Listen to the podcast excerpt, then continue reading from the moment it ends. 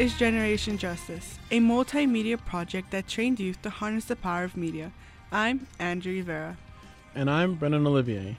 As we know, women are standing up for themselves and have always taken care of others. Tonight, we are bringing you two of our local sheroes who advocate for women in New Mexico who experience injustice on our streets, homes, and communities. We will be speaking with Christine Barber, Executive Director of Street Safe New Mexico, and the important work of this woman led organization. Then we talk with Violet Martinez, a trans femme activist who has been working for the safety and rights of trans people, and Violet has a special focus on indigenous trans women. What does procrastination mean to you? We bring you a roundtable discussion with youth who explore the idea of procrastination. Hmm, that should be interesting. For a little music to set the mood, Here's Fight Song by Rachel Platten. Like a small boat on the ocean, sending big waves into motion. Like how a single word can make a heart open. I might only have one match, but I can make an explosion.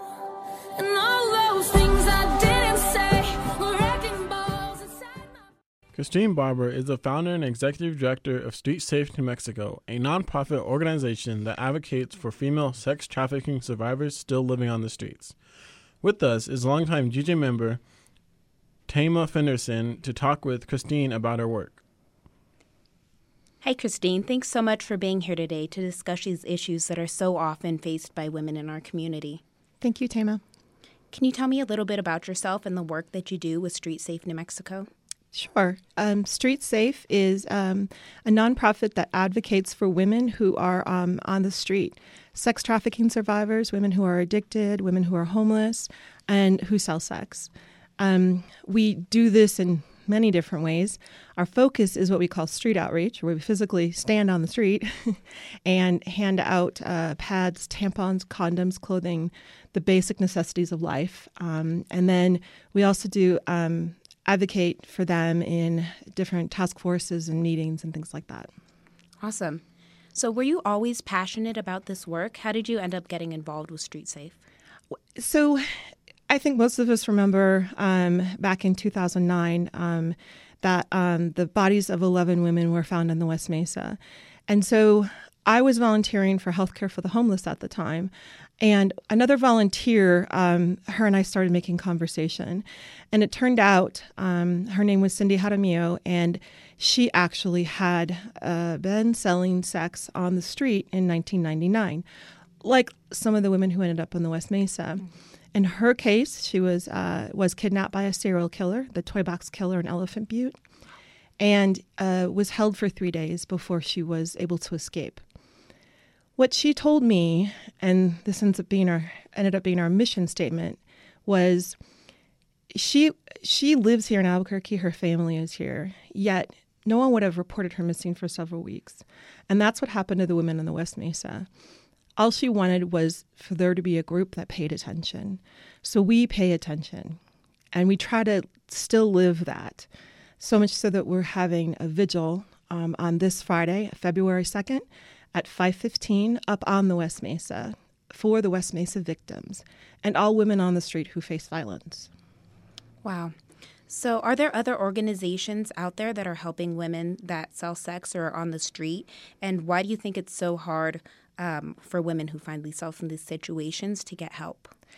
There are other organizations that help peripherally, um, but physically going out to the women on the street, it is a hard thing to do getting to know these women, know their first names, and then seeing their lives and what they are, the amount of violence in them, um, and then um, having to watch them pass away.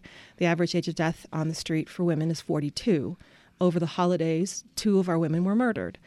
I knew them both for almost a decade. So that's a very difficult reality. I think a lot of groups shy away from that because we're supposed to be distant. We're supposed to not want to get involved. And we don't actually pay attention to that on Street Safe. We actually take the opposite approach. Yeah, it hurts, and it really hurts. and we cry, but we are out there because we feel like those women are amazing and they deserve to know that, that they're amazing. Hmm. So it sounds like you guys end up having really great and close relationships with these women and they end up really trusting you. How important are those relationships in building trust um, and creating a community of support for these women? The the trust itself is actually it was pretty hard won in our case, um, but it, it it always is, and it is really just a matter of being there consistently. Come snow, come 109 degrees, come everything. Every time you're going to be there, just being there. Even if nobody shows up, you're still there. And that's what we did. Until now, we see up to 100 and some women um, every outreach that we go out at building the trust is difficult, and I think that's why a lot of other groups, in fact, no other groups really do what we do, um, because overcoming that trust barrier is difficult. We've proven it's possible, but it's difficult. Mm-hmm. And so we know a lot of these women that you're helping are young women. They're women of color. They're trans women. Um, can you talk a little bit about that and how these communities are specifically at risk? So, 92% of the women that we serve are women of color. Um, 32% are um, uh, Native, and the rest are um, usually Hispanic and then a little bit um, African American. And then we also have a significant um, uh, trans population that works the street as well. Um, and it, you end up with this community of people who are, in and of themselves, very vulnerable um, and are at target and are at risk and are thrown out and are ignored, and then put them together, they form this really interesting community among themselves. It's a very dysfunctional community.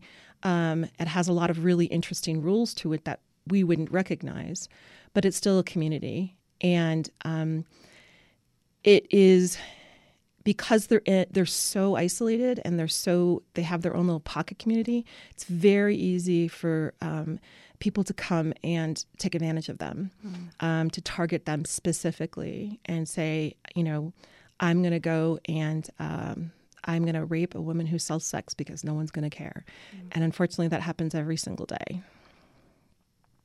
So, one thing that you mentioned um, that I feel is really powerful is that a lot of these women feel like nobody's caring for them. How hard is it for them to go to, say, the authorities or, say, a hospital to get help for these issues that they're facing? Honestly, it is almost never happens. Um, so we take um, uh, rape reports, um, reports of beatings, attempted uh, kidnapping, attempted murder. We take those reports every week. We take about three to five a week. And we put it into a list that we call the bad guy list, that we then hand out to the women so they can avoid those men. Um, the list is available online on our website. So, on because we do this, and I personally have taken 923 rape reports, um, we know kind of, um, you know, we, we offer to go with women to get services, to get treatment after they've been attacked. Fortunately, that almost never happens. If they're getting any medical treatment, my group is providing it. We should not be providing it in the middle of a parking lot in the war zone. I'm sorry, the international district we should there should be somebody who's saying these women deserve treatment. But there's so much stigma for them to come forward and say, I was doing an illegal act of selling sex when I was attacked and raped by this man who held a gun to my head. They would have to get through all of that. And then, unfortunately, historically, and I'm hoping this will change, when the women go forward on their own, and if we aren't with them, they encounter a cop after they've been attacked and they're bloody and bruised. I would say probably 90% of the time they're told that they deserve it. And in fact, EMS is never called, and the cops kind of just laugh. I wish I could say I'm exaggerating, but we actually had last year one police officer who didn't do it. And we called the station to find out who that police officer was because the girl didn't get her name. And I described the officer to the sergeant, and the sergeant said, Well, there's only one officer who would act that way who would have been that decent, I can give you her name. So we sent her a thank you card. That's not okay. And want to talk about injustice? That's injustice. Yeah, that's really um, that's really disappointing. So one of the things that we um, talked about before, you guys do a lot of on the ground work, but are there any types of legal action um, or legal things that you think can help these women who are selling sex feel more safe? So one of the things that we've explored is um, so the, the the stigma of women coming forward and getting medical treatment after they've been raped. We have been trying to figure out how to make that not be the case, and it's we've we have tried everything: focus groups, you know, liaison with the police. We think we have come to something of a solution in changing the Harm Reduction Act, and this will be something that we're suggesting next year at the legislature. The Harm Reduction Act allows for um, syringe exchange. It's a one-to-one needle exchange the person will get a little card anonymously. And that card says they cannot be arrested for uh, the petty misdemeanor of paraphernalia charges if they have the card on them. Why couldn't we do something similar for people who sell sex? If we take that, the consequence of them being being raped at, during an illegal act off the table, then they would be much more likely to come forward and get medical treatment after they've been raped. So if we can say, we're going to give you this anonymous card We'll do a little intake. We'll ask you a couple of questions.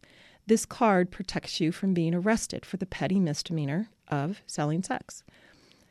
And at the same time, we can say, you know what? We have an STD clinic here. Why don't we get you tested? And we're t- protecting the public's health. We're helping the women not get attacked. We're helping the police by not having them to have to worry about the petty misdemeanors. It would save the city more than $500,000 a year in incarceration costs alone because of the number of prostitution arrests. So it's we're calling it the harm reduction. We're just it would just be a, a matter of adding that to the harm reduction act that currently is in place. We wouldn't change the criminal code. We wouldn't do anything else. It's simple. And we're hoping that'll be something that people will support. And so, for people listening now that may not be as actively involved, what are some things that we can do to help? So this coming Friday, we are having the vigil on February 2nd. It's at 5:15. I know that sounds like an odd time, but we're actually doing a light uh, lantern lighting ceremony for the women who have passed away, um, and we're buried at the West Mesa, um, and so that coincides with sunset. Um, you can get all the information on our webpage at uh, streetsafenewmexico.org. And it um, will be a 45 minute just memorial service um, where we'll honor the women that were that were killed remember them and their families, and then remember all women who have been victims of violence on the street. Awesome. Is there anything else that you would like to share um, with our listeners tonight? Uh, just that let's not jump to conclusions when you see a woman out there on the street selling sex. She is an amazing human being who deserves respect. Just because she sells sex, that doesn't mean anything. So just try to look at it a little differently. I want to thank you again, Christine, for being on air with us today. Um, the work you do is so important, and the advocating that you do for women and communities is invaluable. Thank you so much. Christine, I'm so glad to see someone out there facing these injustices. And also, when a woman came to you saying there's no group for this, you decided to make a group and start that group. I'm so grateful for that. And I'm also very glad that you guys give out the essentials to these women who are selling sex and helping them get through what they're going through. Thank you for joining us, Christine, and thank you for the work you do. Here is a song, Y Control, by the Yeah Yeah Yeahs.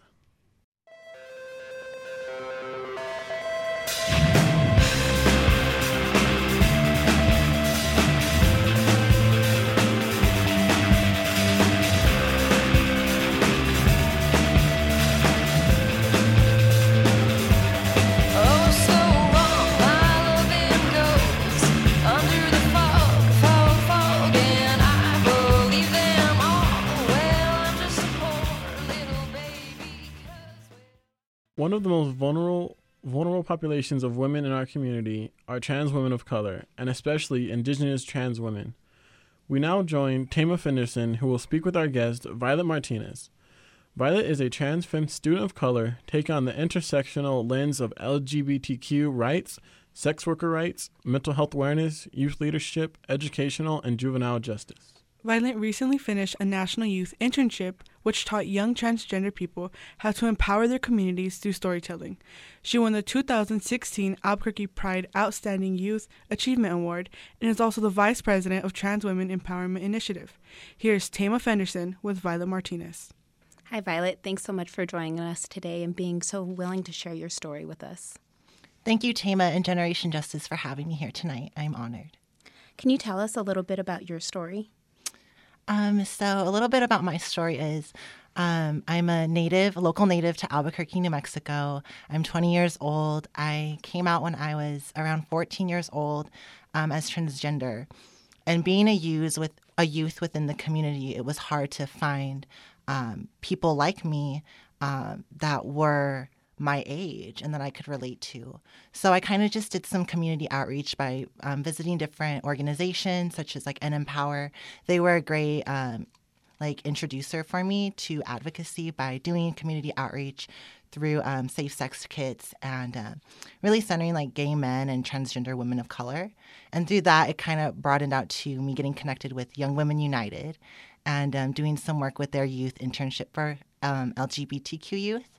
Um, and then that kind of evolved into uh, me and other local trans women um, creating our own organization from the grassroots up when we face conflict within our community um, and somewhat of like a, a, push out, if you will.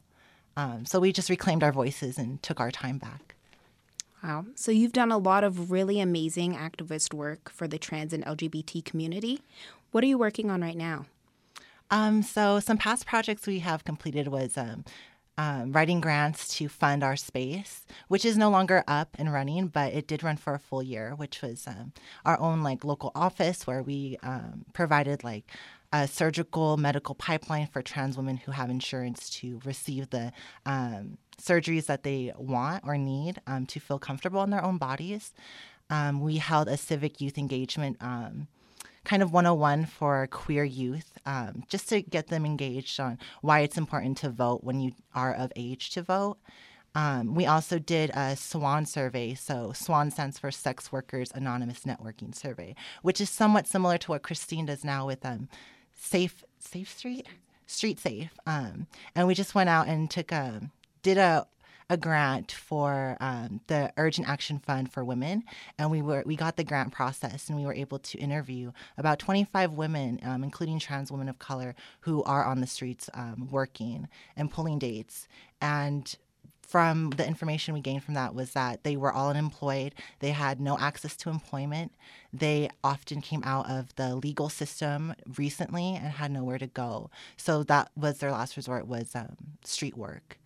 And now, currently, what we have addressed is um, the political and community atmosphere on um, trans discrimination and just discrimination as a whole with women, um, and why our claims of discrimination go unnoticed or even um, unapproved or um, discredited. And so, you recently had an event that you called a die in that was really successful. Can you tell us about that? Yes, we did. Through the Trans Women Empowerment Initiative, we're still running even though we don't have a local space. We wrote in for a grant to address um, the blatant silence and uh, push out from our community after an allegation um, came out to a gubernatorial candidate, Michelle Lujan Grisham, who is a congresswoman, um, and she's running for state governor. So when she decided to dismiss the claims of trans discrimination and wrongful terminate, termination of an internship by Riley Del Rey, um, and then we saw that the community didn't reach out to Miss Del Rey um, directly, and there were just a lot of misinformation and um, backlash from the community that we weren't expecting. And there was not an open and honest dialogue. There was no room for conversation on these matters, and it was kind of taken out of um, out of context by placing it that it's like Riley versus Michelle Lujan Grisham, which wasn't the case. It's a bigger picture here. It's about the work discrimination that women face and trans people of color face um, within impoverished communities just to maintain a job or hold a job within like their dress representation or how they act or just their bodies in general. So we wrote in for a grant and we were funded and we were able to organize um, rapidly because it was a rapid response. Within a week, um, a group of Indigenous trans women and um, LGBTQ allies who have also been pushed out of the community or had some sense of tension. And um, we just talked, we had food, we just organized and shared experience, lived experience. And the next day, we um, put our battle gear on. Um, me and Riley, we both put on flesh nude suits and covered ourselves in blood. And we had images and signs such as She Could Have Been Me, um, Nothing to See Here, Just Another Dead Trans Woman. Um, just another LGBTQ youth that was put through a corrupt system. Just different messages along those lines. Also, like, give us our roses while we're still here. And we protested a fundraiser that was um, organized by our community for Michelle Lujan Grisham um, to dispute the claims of discrimination that Riley had made um, for more support um, for her candidacy. So through that, we just did the die-in and we basically crushed the party or the fundraiser, and we were just standing outside protesting with our First Amendment and um, doing an. It's a form of artivism, and this was inspired to us through a an international phenomenon. Her name is Jill Love Revolution, and she does similar work. And she created the International Artivism movement. So please check her out, for she is the one who inspired us to take action. Um, and it did. When we wrote in for the grant, we wrote in about the die-in and the, de- the description of what we what would be happening, and they asked us what we wanted to see come about from this action, or artivism rather, I'd say.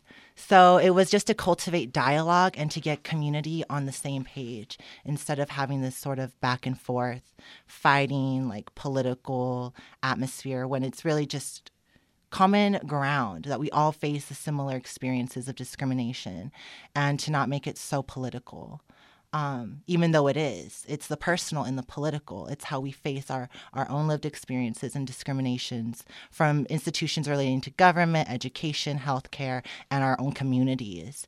And it's we need to question why aren't we holding these people accountable, these leaders in positions of power? Are we scared? Do we just not have the voice? Or what is it? So I think by us holding this day of action or artivism and a die-in really pushed them to take action. And now currently they're organizing a community meeting with all of the community members, um, centering trans women of color and our claims and what we want to see real change, what that would look like, and to be a part of the movement. And also just to get out the message that this is intergenerational work and intersectional work. So we have to bring together the older leaders who have been upholding these positions and then the youth leaders who have been also um, making their own spaces and cultivating their own power through their voice.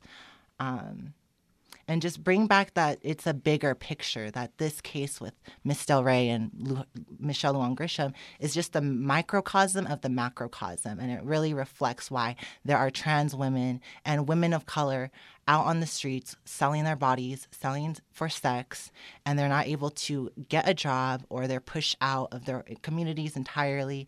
Um, and then they're kind of just, you know, murdered and their bodies are left on on the side of the road. And again, back to the police involvement. How do they interact when they, find these bodies? You know, when I was laying on the ground outside of the where the fundraiser was, I was in my attire like my bra and panty and blood, and I was portraying like a a dead trans sex worker and people who were walking by me were like oh my gosh is that a boy or a girl like who knows like who cares and here i am like covered in blood and it just made me think like what if i was really dead?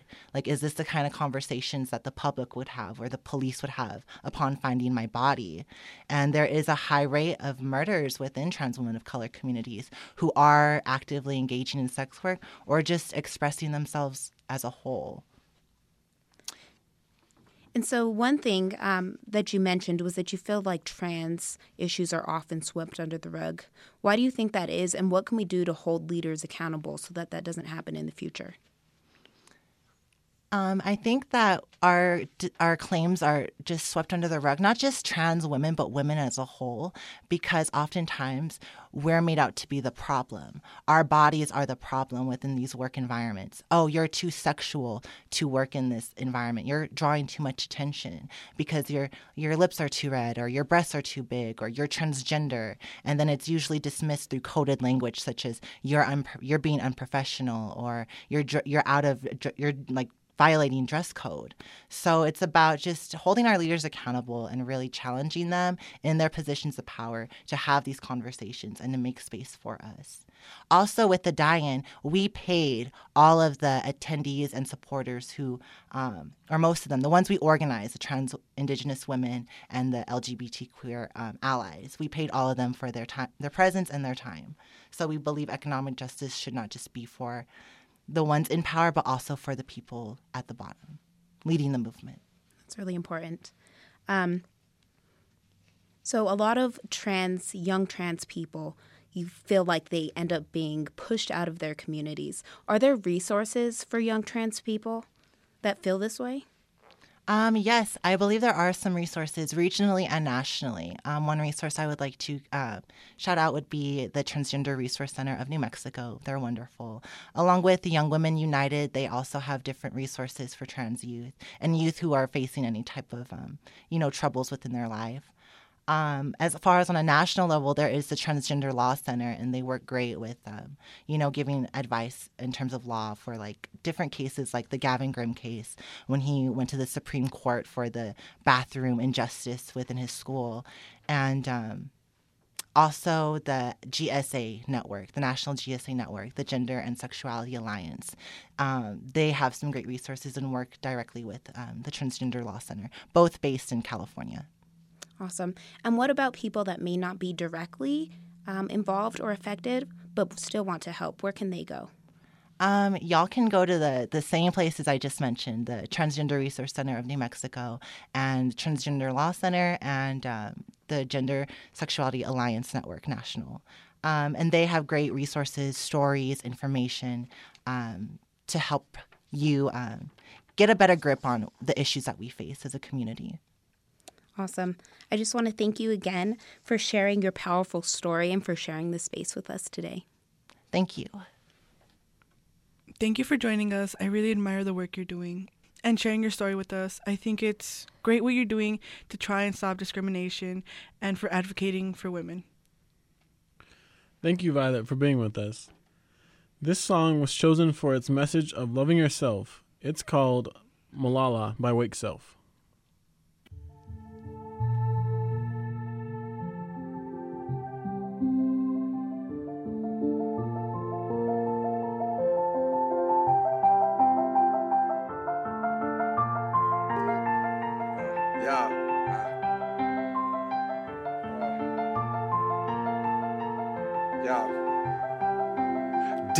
Rappers, I think you need to take a second and listen to yourself and the way that you're disrespecting our women. I'm not here to judge you, I know that you're just trying to make it. But why is it okay for our daughters to be degraded, y'all?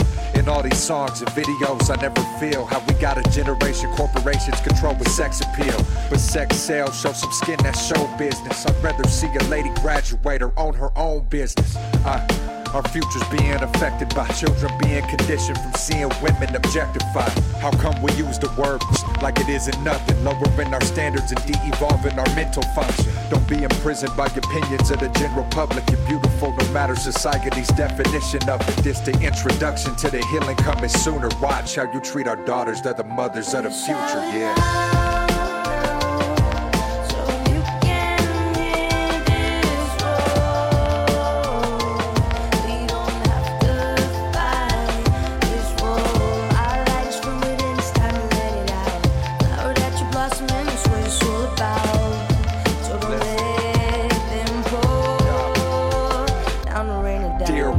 So upsetting to me Listen. that our economy has turned misogyny to a revenue stream. Come on, let us see through the lies, discover why the entertainment industry taught us how to dehumanize each other. Yeah. And all these rappers are scared to explore the topic of how our human nature's exploited for corporate profit. Surrounded by these industries promoting sexual content, some would rather see a woman topless than see her in office. Not judging what some ladies gotta do to get theirs. I'm saying gender inequality has got the masses impaired.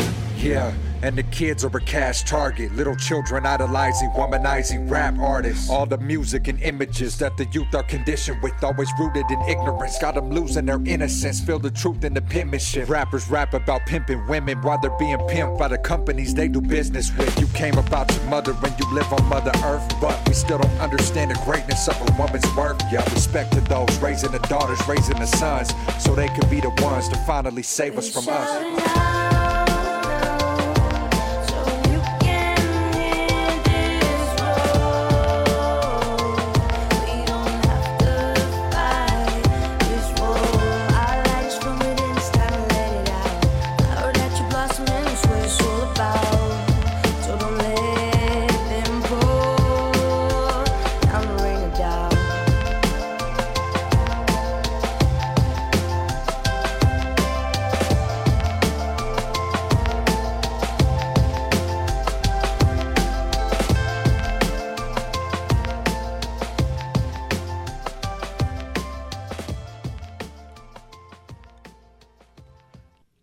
Welcome back to Generation Justice. Now we're going to switch gears and look at the topic of procrastination.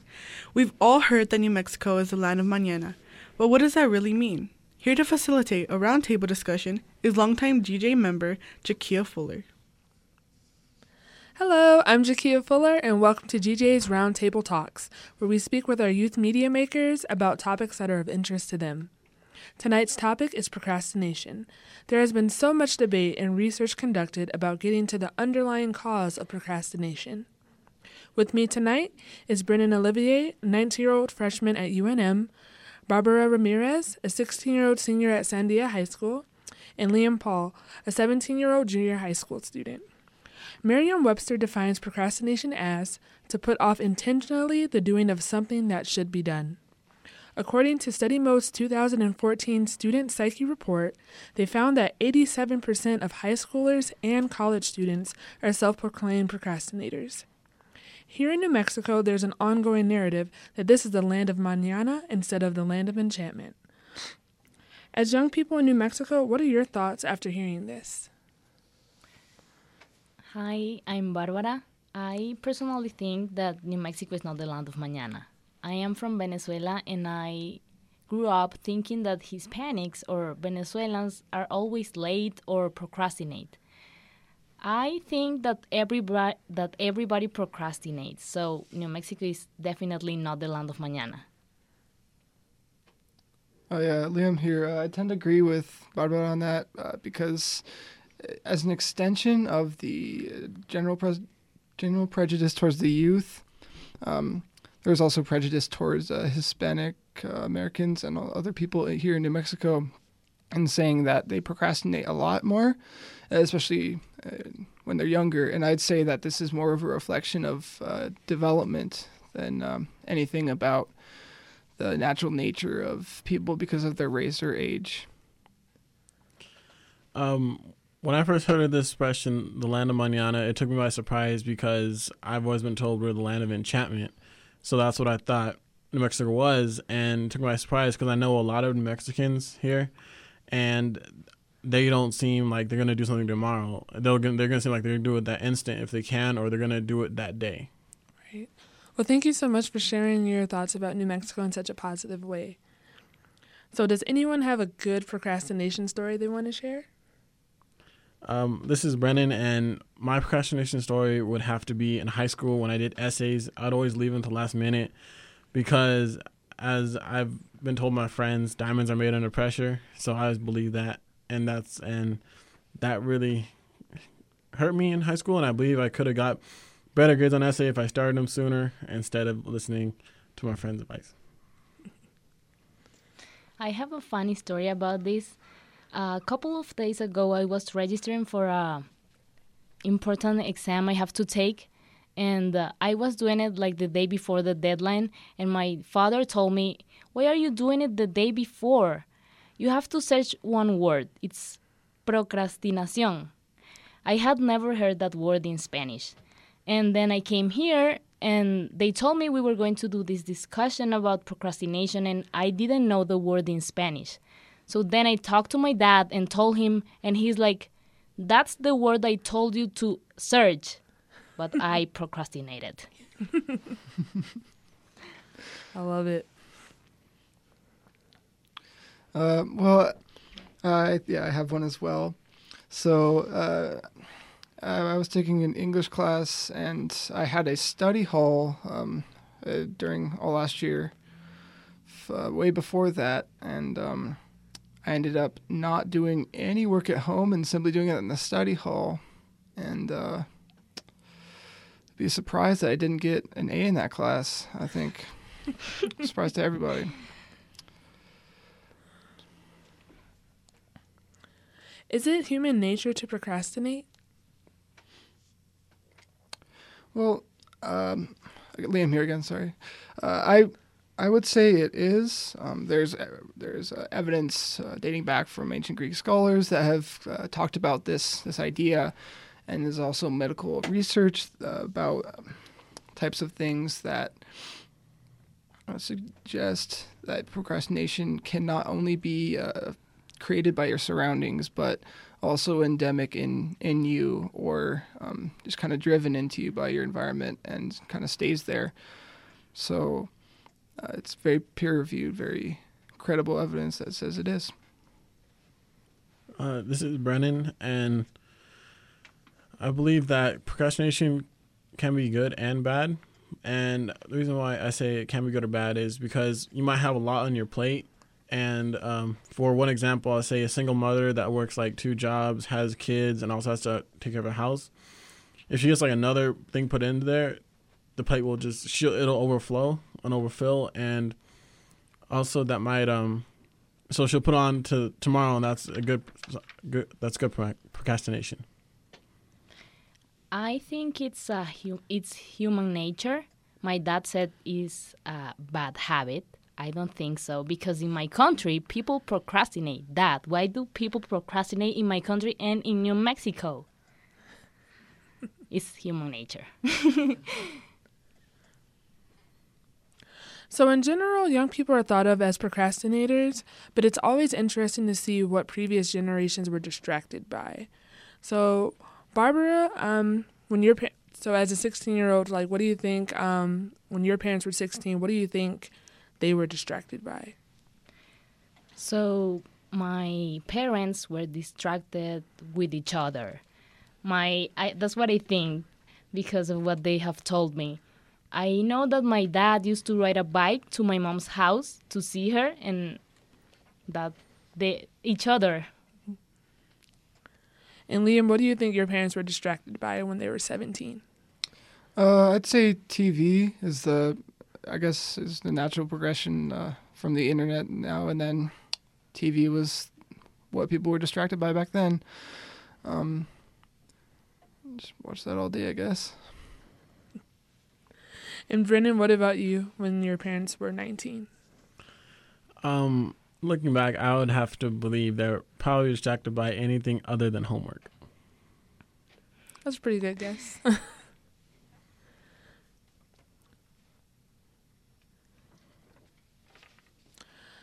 So, do you all have any like strategies or tips that you would like to share with listeners about like how to minimize their procrastination? So, when I have to study for one specific test, I like to give my phone to my mom. The other day, I was like, I can't. Here is my phone. Take it. Because uh, sometimes I think, I feel that I can't control it. So, that's one of the things I use. Uh, this is Brennan, and one of the things I use is an agenda. So I write everything down so I know when it's due. And also, I prioritize it from one to four, one being most important and do the next day, or four and four being like not important and not due very soon. So then that keeps me organized so that I can uh, be able to do the things that are due on time. Uh, this is Liam, and uh, for me, it really helps to get out of my house. Um, because I I there's so many things happening at my house, or someone could ask me to do something, and uh, sometimes I just prioritize that more. So if I'm out of the house, I'm just focused and um, just only focus on my work or what I have to do. All right, well, thank you so much for sharing those tips. And thank you, everyone, for joining us in for the GJ Roundtable Talks. And before we leave you, um, I would like to share with you a couple of tips that I like to use. Um, one is a popular app is called Forest, and it's basically a, for- a focus app. So if you have like a task that you want to do or something that you want to set time aside to focus on, you just go ahead and open the app, and then it plants a tree. And so whenever you like not touch your phone or get distracted by anything, the tree grows and then it grows into a forest. But if you actually do touch your phone and it dies, so it kind of motivates you to, you know, keep it living by staying focused on the task at hand. And then another tip would be like set realistic goals so that you're not overwhelming yourself. So you don't feel as though you have to go ahead and do everything at once because you waited to the last minute or like things came up and it seems like impossible to complete. And I would just like to say thank you again to Liam Paul and to Barbara Ramirez for coming into the studio and joining us today. And thank you to our host, Brennan Olivier. Thank you for having us. Yeah, thanks. Thank you for having us. Thank you, Jakia Fuller, for facil- facil- facilitating the roundtable. Brennan Olivier, Liam Paul, and Barbara Ramirez for your thoughts. Our next song is Anticipation by Carly Simon.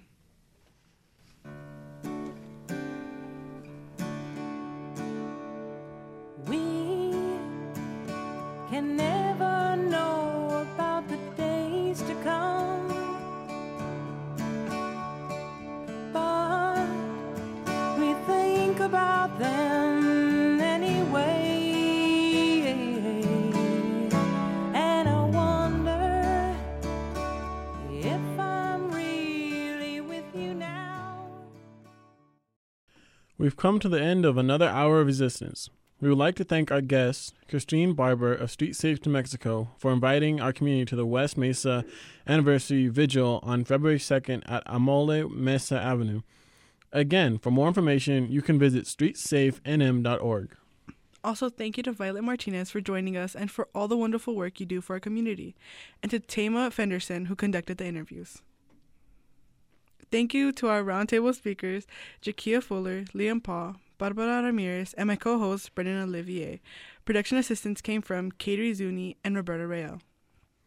And thank you to all of our youth producers. We cannot do what we do without you. Generation Justice would like to thank KUNM for bringing the voices of young people to you, KUNM listeners. Stay connected with us. Check out our website, generationjustice.org, where you can listen to past radio programs, see music playlists, read our blogs, watch videos, and so much more. Our podcasts are available on iTunes, so be sure to subscribe and rate us. We're also active on social media, so make sure to like us on Facebook and follow us on Twitter and Instagram. Our opening song is Youth of the Nation by POD. Generation Justice is funded by the W.K. Kellogg Foundation with additional funding from the McCune Foundation, Con Alma Health Foundation, the Albuquerque Community Foundation, and of course, all of you who have contributed to our project by visiting our website and clicking donate. We try to select the best music each week. Coming up next is Tonada de Luna Llena by Natalia Lafru- Lafourcade featuring Gustavo Guerrero, followed by Most Girls by Hailee Steinfeld. Followed by Logic featuring Damian Damian Lemar Hudson with Black Spider Man. I'm Brennan Olivier. And I'm Andrew Vera. Coming up on KUNM is Spoken Word, so stay tuned and join us next Sunday at 7 o'clock. As a fellow UNM student, I would like to give a shout out to our UNM listeners and encourage them to go to generationjustice.org and apply to become a youth producer with Generation Justice. I wish you guys the best of luck with your classes and keep hanging in there.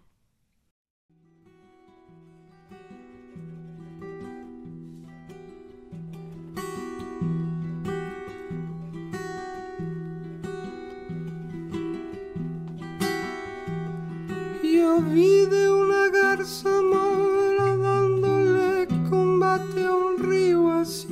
como se enamora tu corazón con el mío.